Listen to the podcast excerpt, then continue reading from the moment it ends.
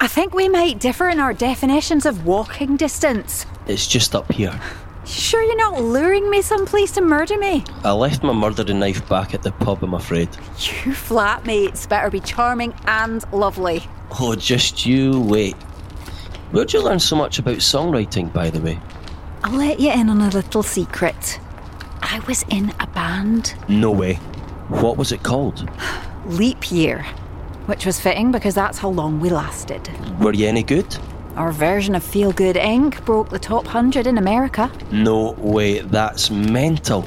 It was like riding a scooter while on holiday till you burn your leg on the exhaust pipe and end up in a ditch with a Hoover repairman named Digby. Oddly specific. Okay, we're here. These are my flatmates Bruce after Springsteen, David after Bowie, and Elvis after. Well, you know. Oh, Adorable! You collect cats. Mm, More like fostering them, though I may want to keep these three. They always tell you to avoid men with cats, you know, on dating apps, but now I get the appeal.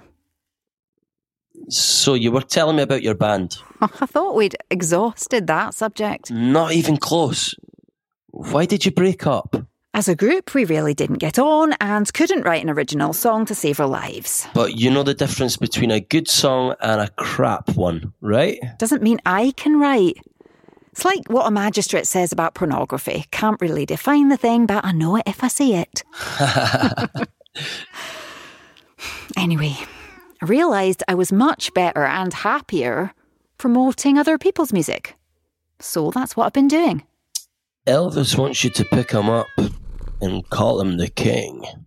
Why, hello, Your Highness. Who else have you helped?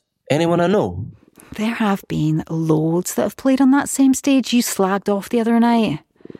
Members of the War on Drugs, The National, and wait for it, the boss himself, Bruce Springsteen. No way.